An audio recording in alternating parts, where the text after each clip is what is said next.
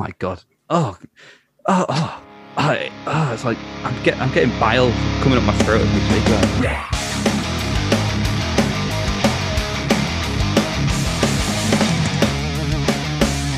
Hey up, and welcome to the Temple of Blair, episode whatever. Um, no Dave. Dave's shape shifted into someone who sounds remarkably like Shab. I think it's episode 35, by the way. Just to, Oh, thank you. I think. I think.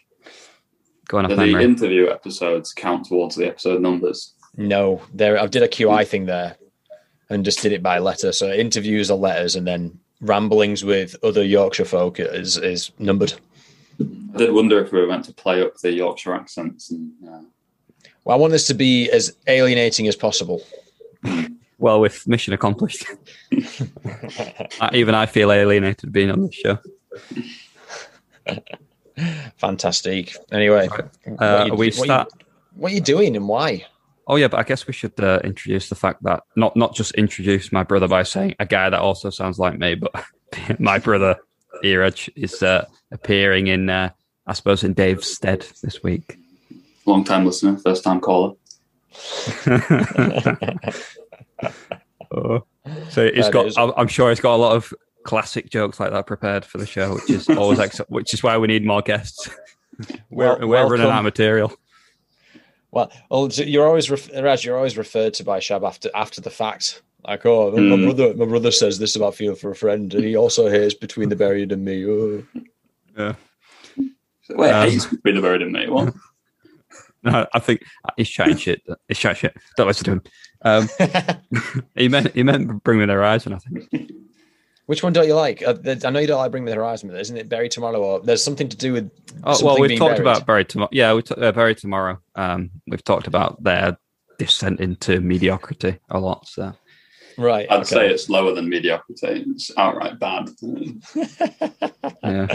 oh, well, I mean, we to be fair, I don't I don't like Between the Buried and Me's new material that much, but it's still so good. I have to respect it. So I'm never going to say a bad word about them. Whereas but Bird Buried tomorrow, yeah, Buried Tomorrow's a different story. So, um, yeah. So I, that's I guess that's the introductions bit through. we did um. Uh, are we going to start like last week with the topic first, and then we'll just like Descend drizzle into the news. Yeah. Yeah, I, I quite like that. Yeah. So, actually, let's start by uh, putting uh, putting Iraj under the grill with uh, by asking him some of the podcast favorites first. Just you know, just review some of our old uh, our old topics quickly. Just fire them at you. So, Okay. most overrated bands in your opinion? Go. I mean, this is going to sound very derivative. This is Bring with Horizon, isn't it? Obviously. Uh, I mean, Bury Tomorrow nowadays. Uh, like re- any anything like Britpop, like Oasis, is just obviously absolute shite. But for some reason, it's lauded as like the second coming of the Beatles or something. I think Jim likes Oasis, so uh, careful what you say. Oh, I don't, I don't hate them. I no, I complete. It is. I do like them, but I also agree with everything you just said there. So no, that's fine. Totally acceptable assessment of the situation. Any others?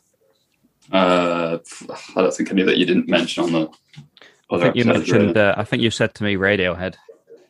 Oh, did I not just say that now? I forgot. Okay, yeah, Radiohead as well. Just like again, just got this weird cultish following of like whatever you know. Thom Yorke could take a shit in a room and everyone would say it's brilliant. But Um, should I should I bring up the story I always bring up of uh, the fact that I once met Thom Yorke by complete coincidence at a train station in Oxford? you And told uh, this one I, before.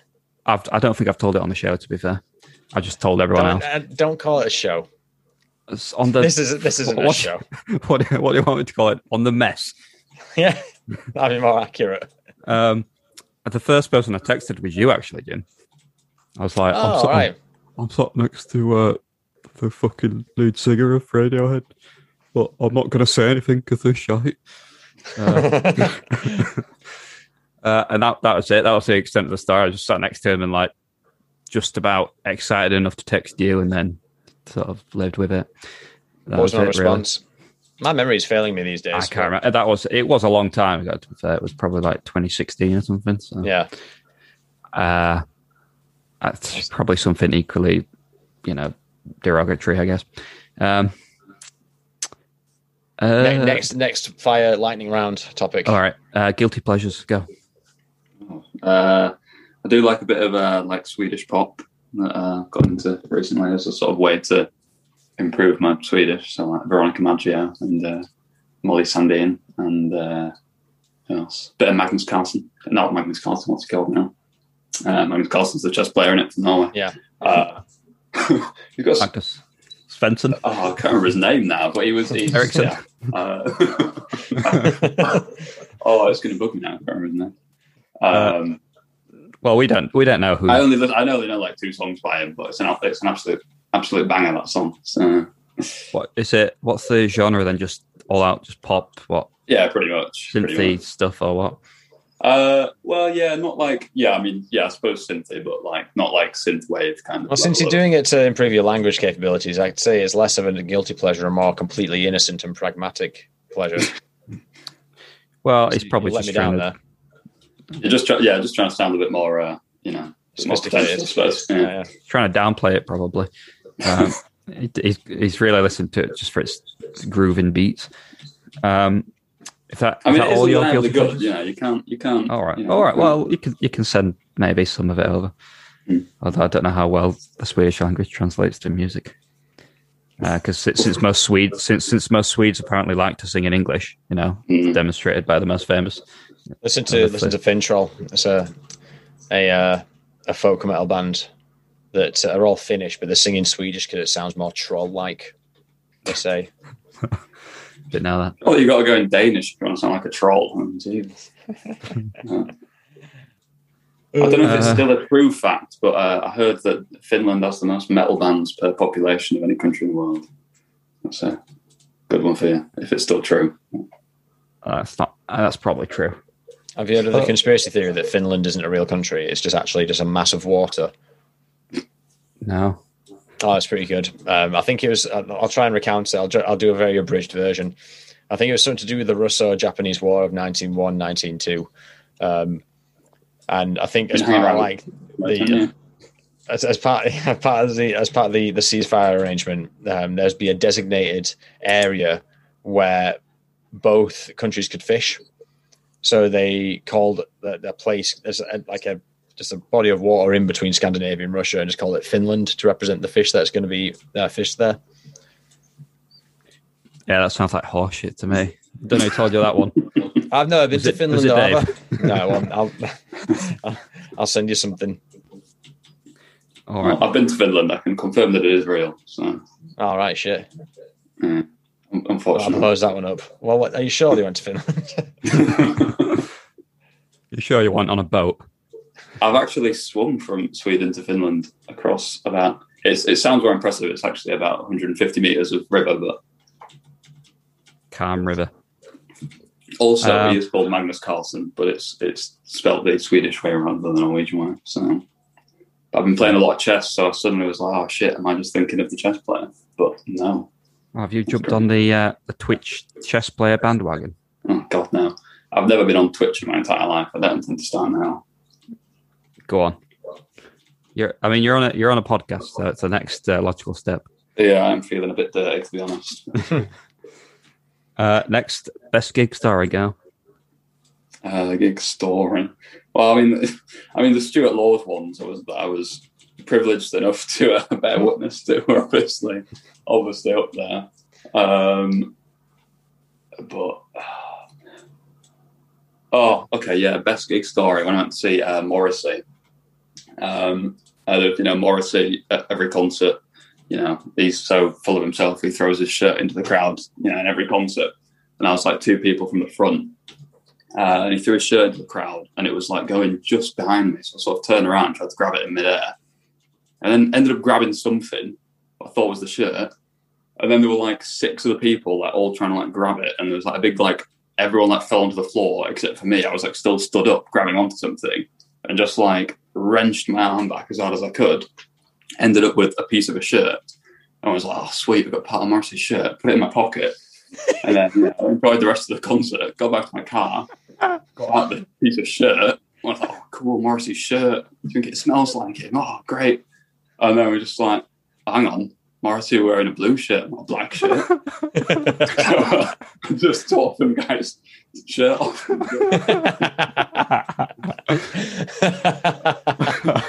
That's a great story. Oh, that's brilliant. Oh. Oh, I once almost got in a What's- I fight don't know fucking what- trying to get don't a plectrum. I don't know what's funny about it. Is it, is it the original guy's shirt off while you walked out there going, oh, great, I've got a bit of Morrissey shirt. I wonder if it smells like It's, him. It's great. got to be. It's got to be the other guy getting home, find a massive hole in his shirt.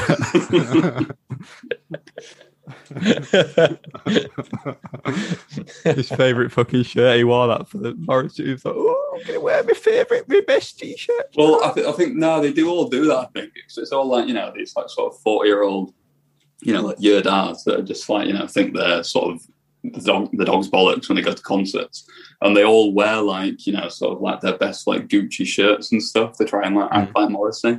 So I think that's pretty- so it's a really expensive piece of shirt. It's better than the Morris's shirt, then probably. They'll go to a Morrissey gig to act like Morrissey. Awesome. Oh, oh, that's good. Um, I once almost got in a fight with someone fucking trying to get a plectrum. They threw it in the crowd, and I was about to pick it up. Guy just fucking straight just stomped on my hand to to sort of uh, collect it, you know, to uh, declare his pro- declare it his property, and he, like literally stomped on my fucking hand. I'm like, what the fuck? But uh, I guess in real life, I'm not. I'm not. I'll, I'd rather just make threats over podcasts at people like Dave than actually do it in real life because I should have fucking. I had one of those, except um, was, I think it was overkill. The basis threw the plec out. It hit me in the chest and fell to the floor. So I just sort of squatted down, picked it up, and stood back up. Someone clearly timed their attempt at claiming it wrong because I'd stood up. It was in my hand and in my pocket, and some guy just lunged at the floor where it once was, like a good like second or two after I'd picked it up. It was You know. pretty heroic, to be honest. Uh, you should have taken a piece of his shirt as well for the for the memory. Um, and then I guess the final question, at least the one that comes to mind, there might be other topics we've covered that I can't remember, is um, I, and I, I promise I won't bring this up again, but do you agree with my funeral friend analysis?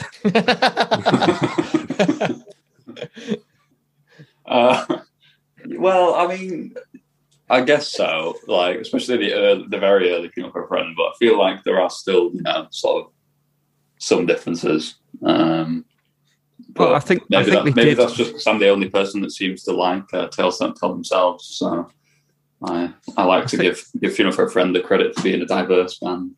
Yeah, well, I think they very clearly like tried to change the sound a little bit, and that might that might have been the label maybe because they definitely started out trying to be kind of a you know metalcore, metal freshy, slightly thrashy. Um, I don't know, hardcore band almost, and that that sound did not stick for a long time, which is why you know it, it, it gets it, the music kind of gets softer as well, I guess it happens with a lot of bands to be fair, but that's this one of these questions that we wanted to ask Chris, the guitarist, but unfortunately still hasn't replied. Um, this is going to be a sad saga every week. I'm gonna, well, I, I'm gonna, I think I'm gonna message him on Instagram. Might as well. You haven't messaged him on Instagram, have you? No, I, I, no, I assume that's his, a dead platform for him. Well, I'll, uh, I'll, I guess I'll take the initiative. It's been long enough. He's had low enough to reply on other platforms, so we'll Fair give it a go. Uh, okay. Well, oh, we'll conclude by saying you do agree. So thank you very much. Um, right. Uh, we'll uh, move on to the the main topic, I suppose, of the of the week, which is we're talking about um, singers who got too big for their own boots slash display lead singer syndrome slash cause the downfall of their own band. So divas in the rock and metal world. Any suggestions for me? Um, we can start off big, start off very obvious. You can start off with um, uh, Bruce Dickinson from Iron Maiden. Okay, go on. Very, very obvious, just because he, he uh, started a solo career in the early 90s. Uh, Adrian Smith had left Maiden. um, whether I don't know enough about this to know if it was him being too big for his own boots, but he definitely left Maiden in the early 90s to pursue said solo career. Um, and that kind of put a dampener on everything. Like when they were on tour with Maiden, because he knew he was going to leave to do the solo stuff. It was kind of like he was kind of phoning it in on those Fear of the Dark dates, um, and obviously the, the solo stuff. I don't know. It was not not as good as Maiden, but at the same time, people seemed to enjoy it more than what Maiden was doing at that time without Bruce. So it was like created the downfall of the band. Yes, too big for his boots. Maybe not. Hmm. I don't know. Did you hear that he said that the interesting thing about Brexit was that he voted for it? Not any of this stuff, but that he voted for it. so he just seemed very up his own ass. Well, Yeah. it's, it's, it's Probably a going to incur the polymath, wrath of all the all the metalheads now. So. Actually, that's that's my only piece of news covered, I suppose, in that uh, Bruce Dickinson has had his hip replaced during the lockdown. So I'll just get that out, out of the way. I can close that tab. Good for him. Good for him. Good for his hip. Yeah. We'll see him dancing again on stage very soon. Well, I just wanted to throw a really obvious and innocent one out there because you're about to regale me of fucking tales of um, presumably intimate impropriety, Um, as Well, I is, mean, your, as just is your like- thing. Does like you know horrific sort of drug and alcohol abuse count? Because obviously you got like Ozzy Osbourne, which has caused like one of the great schisms in sort of metal in terms of like people who just like you know violently sort of get repulsed if you mention I don't Roy know, James Dio. because- So Yeah, yeah. No, those people fucking suck though. Like the Dio years were good, and Ozzy's contribution to Black Sabbath is obviously it's it's not exactly um what's the word? It's beyond reproach, basically. And the Ronnie J- James Dio years, like it's a good, it was a good transition. And Ozzy went on to do some awesome solo stuff, so it was like everyone kind of won from that situation. You know what I mean?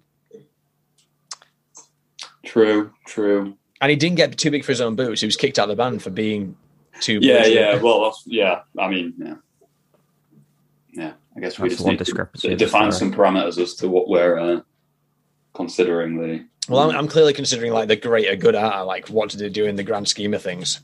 Um, maybe not might not count for shit, but I bet if we sort of open up the bonnet enough, we'll co- arrive at sensible conclusions.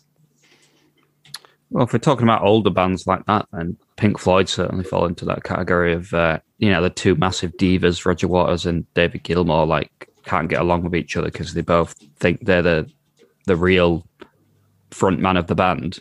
So they have to split into two massive ego project, you know, vanity projects, basically, which is what we've all had to suffer from for the past 35 years or whatever. Uh, just vanity projects of these two aging blue dads. Um, so I guess they, I guess they're worth a mention, but I think more in um, my domain, obviously, of the uh, the dark, seedy underworld of metalcore and post-hardcore. The thing is, um, I had two good candidates for this topic immediately, and then struggled to think of anyone else.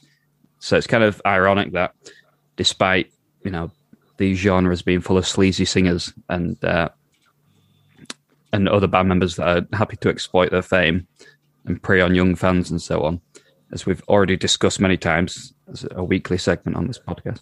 Uh, most of them maintain quite a humble facade, so there aren't too many like divas that came to mind and messy breaks up uh, breakups in this genre. Um, but I'll start with one which actually brought this topic to mind for me, uh, which was um, well, it relates to one of my favorite bands, or at least probably top fifteen. I See Stars, an electronicore band slash transcore, one of the best to do it. Uh, I just noticed a video on my Instagram feed of a live performance by them with the description that read, "We performed Calm Snow last week with at Shy Beast," and I'm thinking, who the fuck is Shy Beast?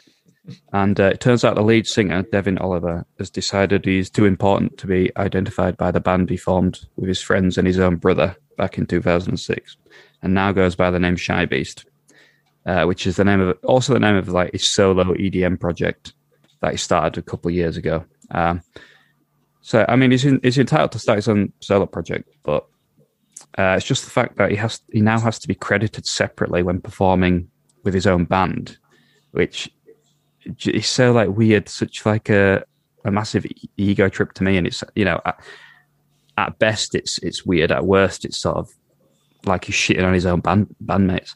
Um, Maybe I'm just misinterpreting the situation, but um, and he's just What is it with people doing solo EDM projects? That's my grievance with the culture as a whole. That's what I found like of, of like the, the the tour de force of musicians in like the local scene, like when we were younger. A lot of them were like be in bands, and then they'd go and do a fucking solo EDM project, and it was just dog shit. And then everything just sort of like collapsed around them, and then there was no scene anymore. That's how I kind of viewed the, the dark seedy underworld of Halifax and Huddersfield.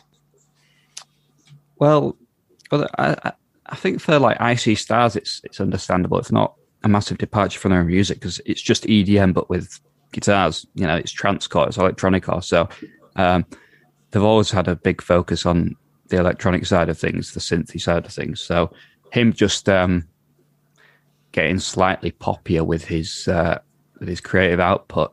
It's not it's not too bad. I think I, I, that's not. I don't really hold that against him, to be fair.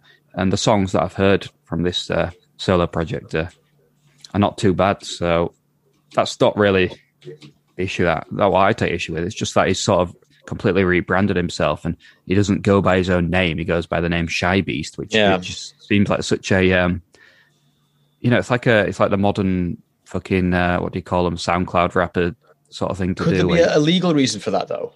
I'm not. No, I'm not trying to refute your point. I'm just saying. no, it's fair enough. I don't know. Um, I don't Isn't think that why so, 'cause- Prince became an unpronounceable symbol? So he didn't have to fulfill his like uh, legal obligations to a, a label. Um, I mean, it could be. Who knows? There's not a lot of information. There's no none of this is really set out in a nicely worded Wikipedia article or anything. It's just from what I've what I've just dug up, and um, you know, I could be misinterpreting it. As I say, it could just he could just be trying to promote his solo project, but he, I think he did go by his own name for a while. One, you know, after he'd started this project, so not necessarily. I don't know, but um, the thing is, I See Stars are so slow with their releases these days. It's not worth following them religiously. So I have to sort of um, pick up the pieces every couple of years to see what's going on. Um, but I just on that Instagram video, there were a lot of people sort of lamenting the potential end of, of the band as we know them, and sort of saying, "Oh, remember when it used to be I See Stars and not I See Stars featuring Shy Beast and shit like that." Um, but then he hasn't got he hasn't got a massive fucking output as Shy Beast, so um, I don't know what his end goal is, but it just for it seemed really strange, especially uh, with his own brother in the band, and he's sort of trying to rebrand himself as too good to be identified with the rest of the band. It, it just came across as a massive ego thing, but Mm. I I could be wrong about it. I could be wrong, but that's uh, that's my first contender for sort of a someone a singer with a little bit of demonstrating some um, lead. What do what would you call it? Lead vocalist syndrome. Mm. Um, I mean, I can move on to my next guy, but if you you guys have got uh, other contributions, please uh, feel free. I'll let I've you got Raj, one. turn. Yeah, go Yeah, for it. Uh, do you know? Do you know the band Escape the Fate? I do. Yeah, so Not they're sure- like not sure if Jim will. Yeah, Um, no, no. bit too seen, I think, for uh, for Jim. Yeah. Uh, but like, yeah, they were like sort of a post-hardcore band in like I don't know, 2005 or something. Um, and yeah, basically like the singer before they even became a band, he like had some weird situation where like he so they're from like Las Vegas, I think. And basically, like, he went out into like the desert with like a bunch of his like hoodlum mates to like have a fight with some other hoodlums, and then like because it's America, obviously one of them pulls a gun and shoots someone else dead. Um, but then like he got basically like you know um, they all just got off with like probation or whatever. Um, but then like half you know when like the Escape the Fate were at like the height of their fame, he like broke his parole and then went to prison for like two and a half years.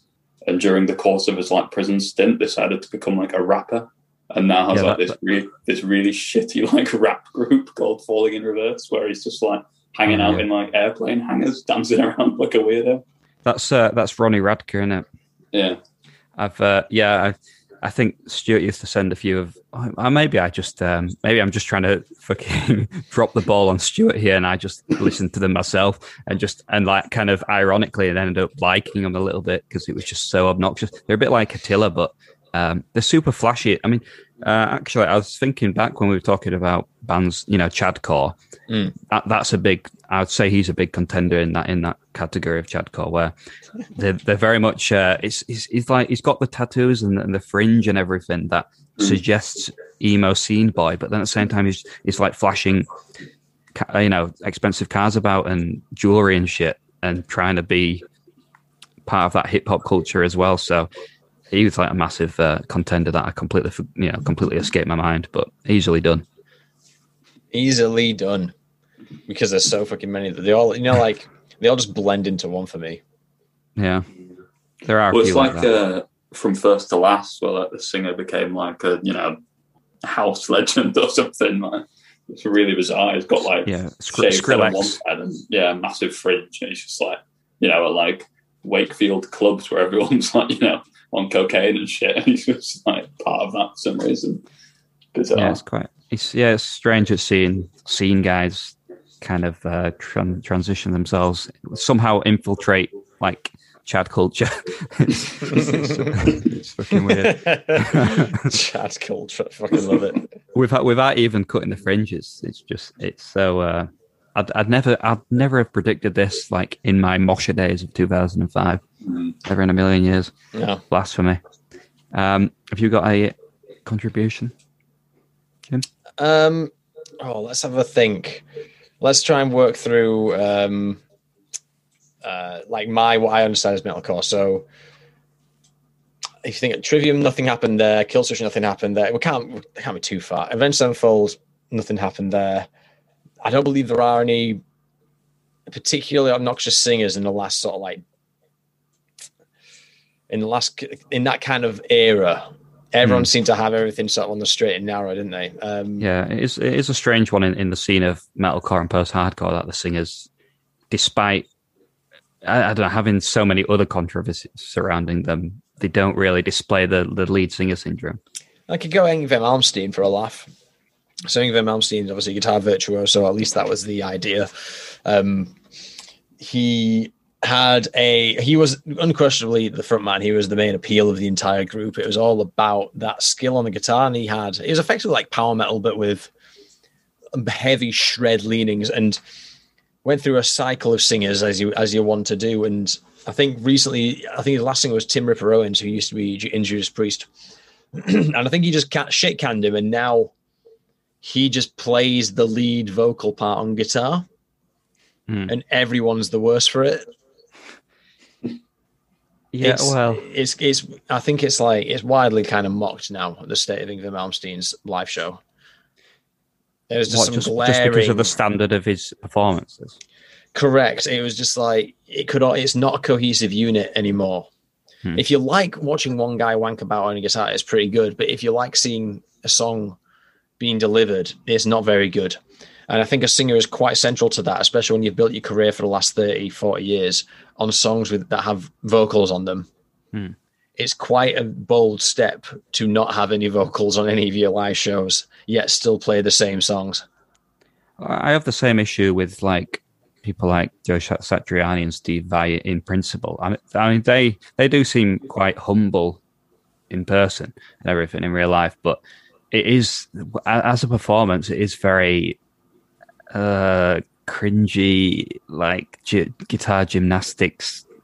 Where what what am I supposed to be enjoying here, sort of thing. Uh, it is pretty cringe. I keep getting suggested Steve on Instagram, and it is uh, it's killing the experience uh, of of, brow- of browsing the feed. Um, so cheesy. It's so fucking cheesy. Um, You just have to trust that the algorithm knows you better than you know yourself. You're secretly a Steve Vai fan. You just need to embrace it. but the thing is, I uh, I've been you know sort of mentioning to a few people, oh, I'm kind of tempted to sell my car, and then suddenly yesterday I browsed my Instagram feed, and it's like, want to sell your car? So what I really need to do is hold the phone to my mouth and just keep saying, I really fucking hate Steve Vai. Oh, I really can't stand seeing him.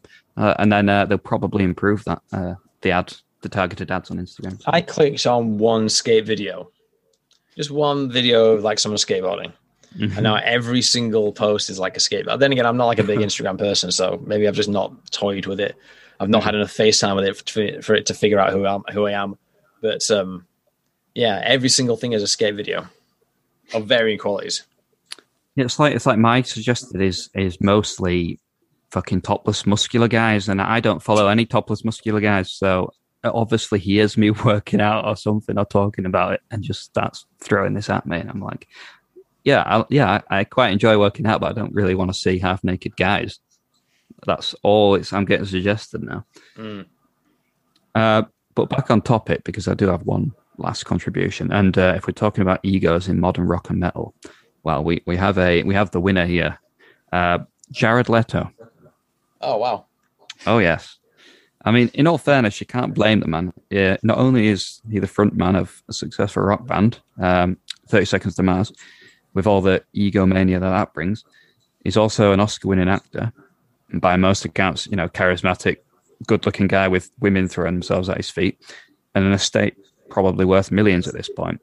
So it's uh, it's kind of a miracle that he hasn't choked to death sniffing his own farts. Um, but have you seen have you seen the summer camps that the band has held since 2015? I've read about them. Well, who? Yeah, they charge uh, nine hundred and ninety nine dollars for two nights of outdoor camping, and you have to bring your own tent and supplies. And uh, the VIP experience costs six thousand four hundred and ninety nine dollars. Um, I don't know if you've seen the pictures where he's dressed in a in a white robe with a beard and flowing locks of Jesus Christ, surrounded by hundreds of women following and gazing up at him. It's literally the word ego personified in a picture. Um, and every other picture kind of tells the same story where it's like 300 people, 90, 90% of them female, all dressed in white like a fucking cult, sitting on the floor while he addresses them from his throne. Like how that, how none of those retreats have uh, not ended in a suicide pact, I'll, I'll never know, to be fair. Maybe he's just Um, planting the seeds. Maybe it's the next one where it all kicks off and they all drink the Kool Aid. Well, well, that's what that's what I mean. It is uh, really fucking surreal. Uh, there's a video here which I'm going to send you, oh, thank you. and uh, I'm I've a watch of the video. I've sent you one here on WhatsApp. You you can watch it on mute. It's uh, while I talk. So You get the basically, idea, don't you? so basically, uh, the fans refer to themselves as the echelon, and uh, you know, just wa- watch this video uh, uh, representing the cult of 30 Seconds to Mars and tell me your butt cheeks aren't puckering with, with cringe right now. Um, it's like, it's so detached from the music, the musical output, and like what you generally associate with, you know, the creativity of a band at this point, where it's like this weird cultish community. Uh, I Is this, you know, how like the main engagement model for most sort of outfits, bands, podcasts. It's like join our Discord as a really positive community? Is this their way of leaning into that, but going a completely different direction? to well, uh, to an extent, I feel like there's, it's a bit more nefarious in that they. Oh yeah, definitely nefarious, definitely daft, and definitely fucked up. But I'm just thinking, is is it a is it a response to an incentive which isn't that uncommon? Because Well, I, I'll pay my 25 quid to be part of the Iron Maiden fan club. Yeah, I get my I get my discounts at the shop. I get my Okay, monthly newsletter. Here we Right, go. but It's all coming out now. Go on. Nah, but or you could like get a Twitch subscription and pay five quid a month, which Hmm. amounts to sixty quid a year. And what you get access to that is a special room in the Discord server and some fucking Oh, emotes. oh, yeah, I find So, all like of the that. dynamic is all I'm saying is like the dynamics really sort of altered. And I'm just wondering if this is their way because obviously, as you say, Jared Leto is a fucking egomaniac and a psychopath. Mm. So is this? I was wondering, is it? Is do you think it's just that kind of angle? Except well, the reason I said it was nefarious is that it seems like he cultivates it a lot more. Um, I'll just describe it like indirectly. He's not. He's not necessarily trying to cultivate himself. He, he's sort of uh, encouraging it secretly, and, and the fans themselves are taking the initiative to establish this cult. So he's got like, um, what do you call it? What, what's the word? Plausible Not culpable. deniability. Plausible deniability. That's it. Yeah, that's this is why we need Neeraj on the show to pick up on my uh, fucking misgivings. Um, because uh, like if you see, you see that video, I don't think that's not you know officially produced by the band. That's not the band saying like thank you the fans. I did think it looked very badly produced. yeah, that's the fans making it, calling them, giving themselves a title, and and um, and he's just encouraging it really, and he's just playing up to the the fucking new figure of Jesus Christ in the world of post-hardcore music, a very bland post-hardcore music. Um, I've got another story on on him in that when they released a new album in 2013, they held a, a competition, and I'll quote this directly: "Pre-order your copy of Love, Lust, Faith, and Dreams for a chance to be one of five winners who will receive an exclusive invitation to the lab for a magical night we are calling the Sleepover. Still want more? One of the five winners will spend the night at Jared's house in Jared's very own bed." How strange. so when I yeah. when I go when I YouTube Thirty Seconds to Mars cult, one of the top things um, is a H3 podcast highlight reel, and I'm like, I'm not watching that. Oh god, oh, I didn't know he'd covered it. Oh, let's let's scrap this entire section. um, they've also charged up to nine hundred dollars for a VIP meet and greet, meet and greet tickets, and uh, one surgical gloves for album signings.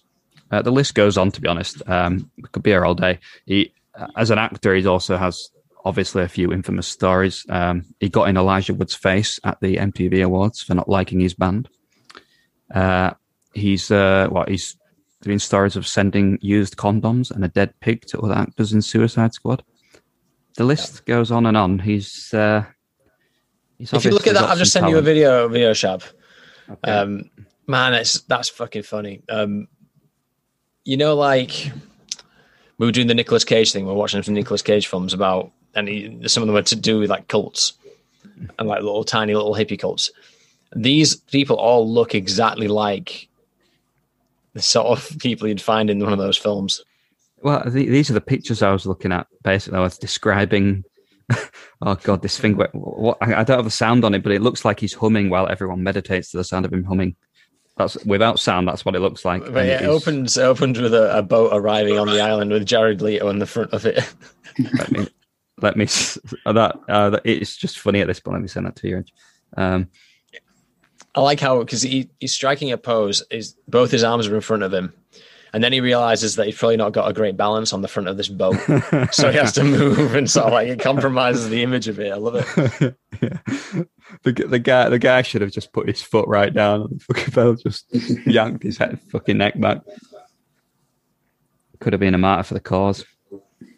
God, every, everyone sat there with their eyes closed. There's that one girl who's like fanning herself because it's like 40 degrees and there's no air conditioning provided because they're just in some shed that they've paid $1,000 for. Oh. Anyway, I'll not describe something that's people just have to listen to, but I thought that was funny. We're down the rabbit hole now. Uh, right, yeah. he's he's in what can only be assumed to be like some sort of hotel room. He's got some trousers, like he's just holding trousers in front of him. He's putting wall paint on. It's crazy. I love it. Yeah, it's, You know, uh, may, maybe he's right. Uh, I'm surprised he hasn't funded his own film yet, where it's like a semi-fictionalized account of the band's story, and he's playing the heroic lead singer. That has to be in the works, surely. Yeah, I'm just checking wiki now. Got to do it, haven't you? Yeah, he gave himself gout for uh, when he played. He played the guy who I can't remember what he's called, Chapman, the guy who killed John Lennon Yeah. back in like 2007 or something. He played him, and he he put so much weight on in such a short amount of time. He gave himself gout. But I guess that's uh, that's more admirable as a sign of his dedication to the role than his uh, ego, I suppose. I, Mm. I guess that was slightly before he was really at the height of his ego. Yeah, I read a story. right. Okay, here we Yeah, go. go on, sorry, go sorry. Oh yeah, Yeah. Artifact film. Uh, Artifact is a 2012 American documentary film directed by Jared Leto under the pseudonym Bartholomew Cubbins. It was produced by Leto and Emma Ludbrook through their production company uh, Sisyphus, which is close enough to syphilis for me. Artifact chronicles the uh, modern music business as it charts the legal dispute between Leto's rock band 30 Seconds to Mars and their record label EMI, which filed a 30 million dollar breach of contract lawsuit against them in 2008 after the band tried to exit its contract over a royalties dispute. Um, Synopsis: The film follows rock band 30 Seconds to Mars as they first learn and of and begin to fight their lawsuit. Blah, blah, blah. At the time, they've been writing songs in preparation to the follow up to A Beautiful Lie. The bulk of the film, for the bulk of the film, the band consisting of Jared Leto, his brother Shannon Leto, and Tomo uh, Milicevic is shown working with producers Flood and Steve Lillywhite to create what would eventually become This Is War. Between the recording sessions, they meet with lawyers. this is a great film. Yeah, it sounds sounds riveting. Well, I mean, Sisyphus is obviously the uh, the character in Greek mythology that was carrying the bol- boulder up the, you know, mountain, uh, and it, uh, to have it roll back down. I'm surprised. Right. That seems a bit too humble for uh, Jared Leto. Surely it'd be fucking Zeus records or some shit. Um, yeah, that's that's all I have to say about the man. To be honest, uh, I didn't think we'd talk about Jared Leto, but you did hit, hit the nail on the head. Yeah, he, he's the most obvious one in this in this sort of genre. There's obviously a lot um, from years years gone by, which we Mm. mentioned. Mor- Morrissey is another one which we didn't actually. Sort of, we mentioned it for, as a gig story, but we didn't mention as him being sort of a downfall of the band and the amount of money they've been offered the Smiths to to do, you know, reunion shows and stuff, and, and they said it's never going to happen purely because of ego. Pretty crazy. Yeah, Um, it is what it is. if we don't any, have any other suggestions, uh, we could move on to the news and uh, start to wrap it up. Uh, bu- bu- bu- Dave Ellefson has been kicked out of Megadeth. Uh, yes, I, I wasn't going to mention this because obviously it relates to the, the weekly segment we're trying to. we're- moving on from, aren't we? We're moving on for that weekly segment. Um, well, my point about it was uh, from the from the statement. It seemed that he, um, it seemed that there was some sort of fraught relationship in the first place. Hmm. Which I don't know.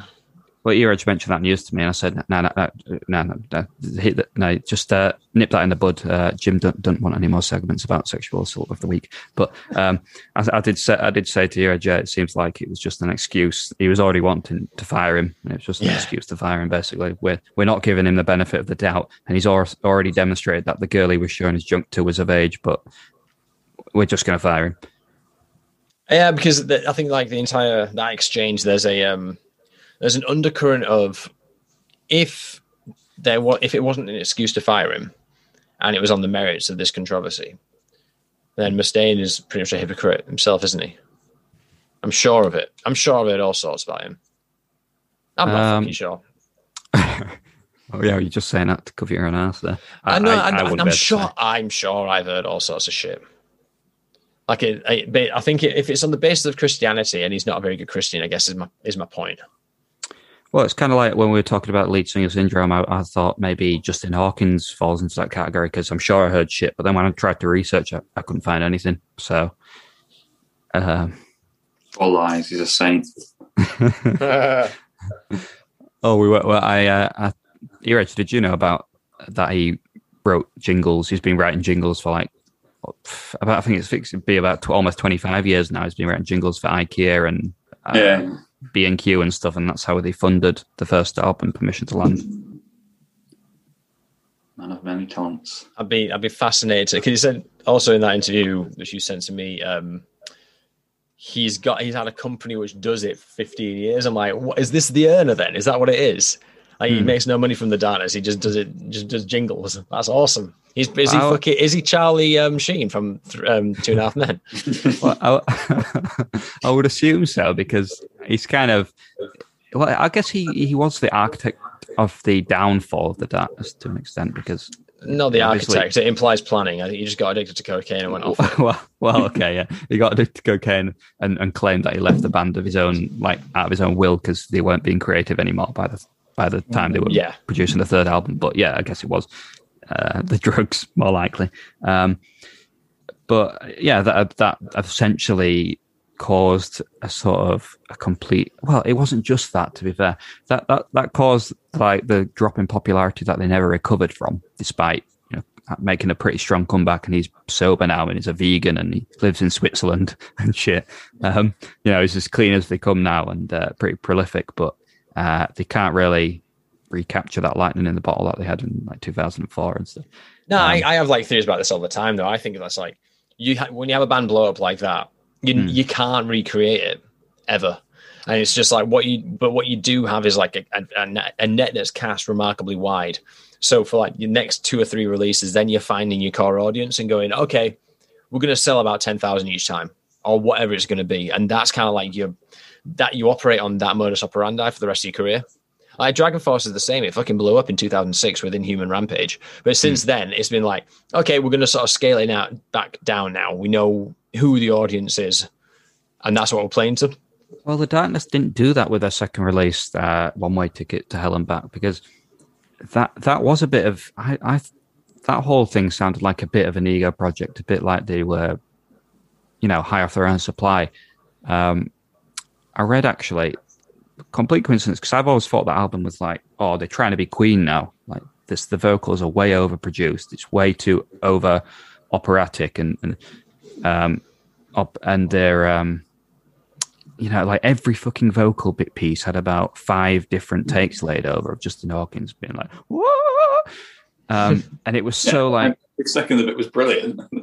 it Can't was. No, I know the the singles, the sing, the songs themselves are like really good. Like before the album came out, and um, I saw, you know, I saw them live, and they performed like one or two, I think, and then. You know, um, a friend of mine, Shahin, who's a big fan of them, we were we would like download the fucking bootlegs of the live versions of these songs before they'd been released or anything. And you know, they were stripped down then, and the and the songs themselves structurally were were sound. You know, they were really good songs and everything. We're looking forward to like hearing them. And then, but then when I heard them on the album, they're like way overproduced. The vocals are like way overproduced, way overlayered, way like over operatic, attempting to be Freddie Mercury, attempting to recapture like um, bicycle race on every song, basically. Um, that it, it, it just fell flat at that point. It was like the, so if they had if they had because the first album was like ACDC with a lot of falsetto, like it was just an ACDC ripoff band with falsetto, basically. Um, that's what all the riffs were, and it was pretty raw, like rock and roll. But that's not what the second album was, and I think like they lost their appeal and their magic because they went too overproduced. And I just read last night by coincidence that the guy who produced that album, the second album, was the producer of um, Queen's albums, or or a lot of them. Oh, really? Okay. So, so it all go, it all sort of comes full circle there. Oh, that's why. Uh, it might not have been his influence. It might have been Justin Hawkins himself saying, "Oh, wow, you work with Freddie Mercury. Can you make my vocals sound like his? Because that's uh, really cool. And let's try and let's try that." And because that's what the album came across to me immediately without knowing that. Uh, I've only just found that out recently, so that's uh, this is like a massive tangent, really, of, of whatever we're talking about to begin with. But that is my criticism of the second album, in that the songs are really good. It's just way overproduced. I, I think they did. They spent a lot longer than they uh, were intending to when they recorded the album, and it's probably because they just kept thinking, "Oh, we need to add more. Fucking, we need to make this sound more like the harmonies of Brian May and Freddie Mercury and the, and the rest of the band and everything." That's what it came across to me. You can you can have your opinion, Neeraj, please. Uh, 'cause you you don't disagree with that, obviously. So be- feel free to chime in. I'm just I'm just gobsmacked that there's any criticism of uh, of the darkness. I, I thought I thought we were in a safe space here. yeah. well, we're not. I think this album just brings out this this podcast just brings out the uh, the worst in me, where I suddenly start disliking stuff I thought I'd liked my whole life. Hmm. Yeah, I think it's a bit, uh, bit of a people pleaser, I suppose. Just trying to court a controversy, get them clicks. I, I think don't the- think anyone's going to be bothered. Yeah, I think I think the recent darkness is like the best darkness. Low stakes darkness. Yeah. Okay, well, well, that's clearly bullshit. All right, no one agrees with anything. I I guess I guess that's a good thing. Pinewood Smile is a great album. I mean, it's, yeah, I mean, they're, they they're good albums, but yeah, I mean, they're not one way ticket or or, or Permission to Land. Well, uh, were you, I don't. th- Were you were you really into the darkness when they released like One Way Ticket to Hell and Back, or not? Or did you get into them a bit a little bit later than that? Uh, I mean, yeah, I mean, I thought I think like I don't know if I was like really, really into like anyone at that point. It, you know, I, I sort of didn't like follow bands because I was like, you know, ten or whatever. But like, um, you know, it was just listening to like shit like Green Day that you go back and listen to now, and you're like, Jesus Christ, was I like mentally handicapped at the time? um, but like, yeah, so I think like certainly it was like yeah, a couple of years later when I, you know, had matured enough to appreciate the artistic value in the darkness. I think. uh, Well, I think in retrospect, um, you know, going back and, and listen to One Way Ticket and Hell and Back, you can probably appreciate it and everything. But I think when maybe when Shahin and I overhyped it a little bit because we were anticipating the album so much because we were we had this like mutual love of um, permission to Bla- uh, permission to land and we'd you know collect all the fucking single B sides and everything so religiously. I think the departure in the sound and also the, the lead single, One Way Ticket to Back, is like the worst song on that album, I think. I don't know if you'd agree with that. Do you agree with that? At least. Can I get one I mean- agreement? I mean, it's you know, when everything's a ten out of ten, it's hard to. that, that no, no, come on now. That that is not it's not a great song, One, one, one Way Ticket to Hell and Back. Um, I don't think. Um, I know. I thought I, I didn't really listen to that album to be honest, uh, but I know I wasn't impressed by that single. No, I'm not. Uh, that, I think that's the weakest song on the album, to be fair. And I think the fact that they started with that was immediately like a downer on the anticipation that we'd already built up, and then, and then also, you know, hearing some of the songs like "Seem Like a Good Idea," which was it's quite emotional, like on the early live versions where it's stripped back, and then they fucking add the Queen vocal melodies in the album version, and it just loses it. It just loses the fucking sound that I mean, I don't know. I, I think it's a mistake listening to live versions of songs before they release them on the album because I've done that with other bands like Brand New, and then when I hear the song, I'm like, oh, this isn't as good. I think uh, some It's bands. your own peril, though, isn't it? Well, I think I think bands like I think you could do that with your own music, where if you spend too long on it, you sort of lose the you lose sight of what was good about it in the first place, and you start like changing stuff, and it, it loses its like melody. It loses like what was you know good at it, its be- its foundation. What was good about its foundations? You start adding stuff, and it and it loses it. And I think like maybe bands like the Darkness, especially on that album, you know, were guilty of spending too long deliberating over the songs and t- tweaking them. Um, and that's why it suffered, in my opinion. I think we definitely veered back into the sort of realm of metal where it's like, oh, your favorite song isn't that that demo they did recording it on a potato in 1992. Well, you're not a real fan, are you? Uh, I'm not trying to claim people aren't fans. I'm just saying that's that's. I think that's probably why, you know, at the time it it, it disappointed me. I don't know if it disappointed like Shahin, my friend, who was uh, you know the co-fan.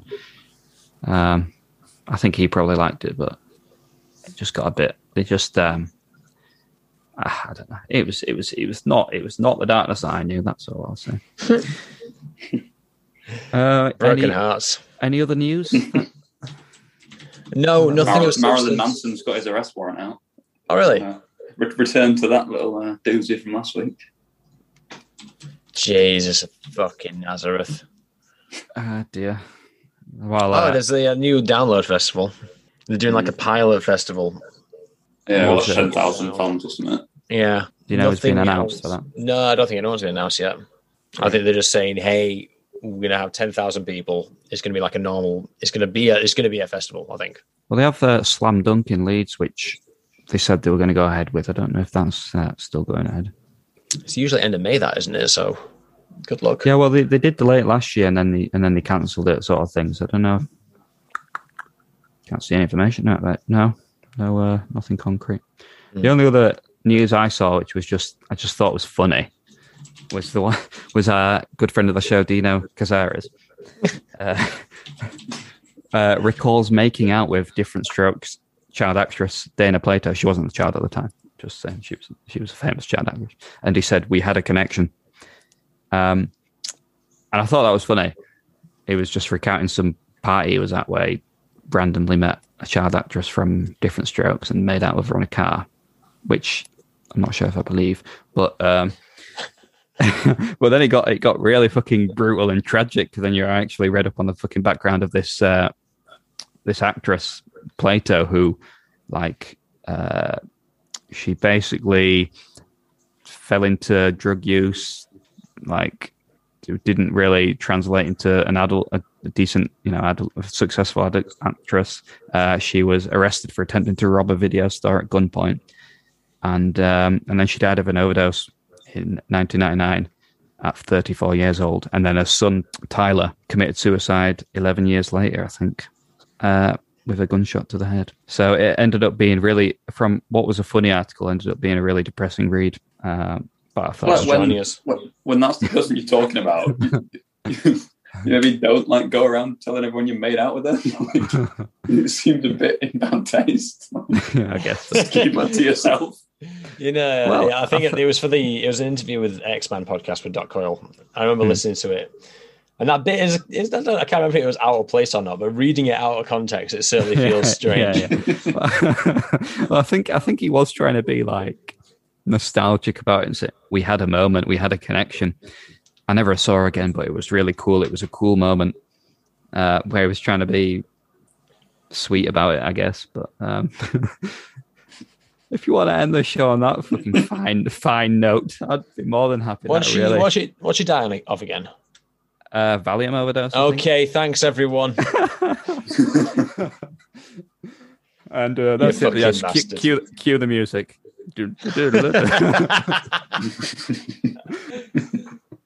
Ah, in terrible taste. Well, thanks for that, Shav. There's, there's also Oh. the, the guy that sang Under the Sea from, uh, is it Little Mermaid? Passed away. Oh, yeah. Don't don't pretend you have no fucking clue. Of course, it was Little Mermaid. What else is it going to be? Well, I was trying to what, yeah, I was thinking what what what sort what Disney movie is it Under the Sea? Lion King. The, well, the new Lion King definitely should have been Under the Sea, so they all just drowned in the first five minutes. And you didn't have to watch that shite. But uh, Oh, did you watch it?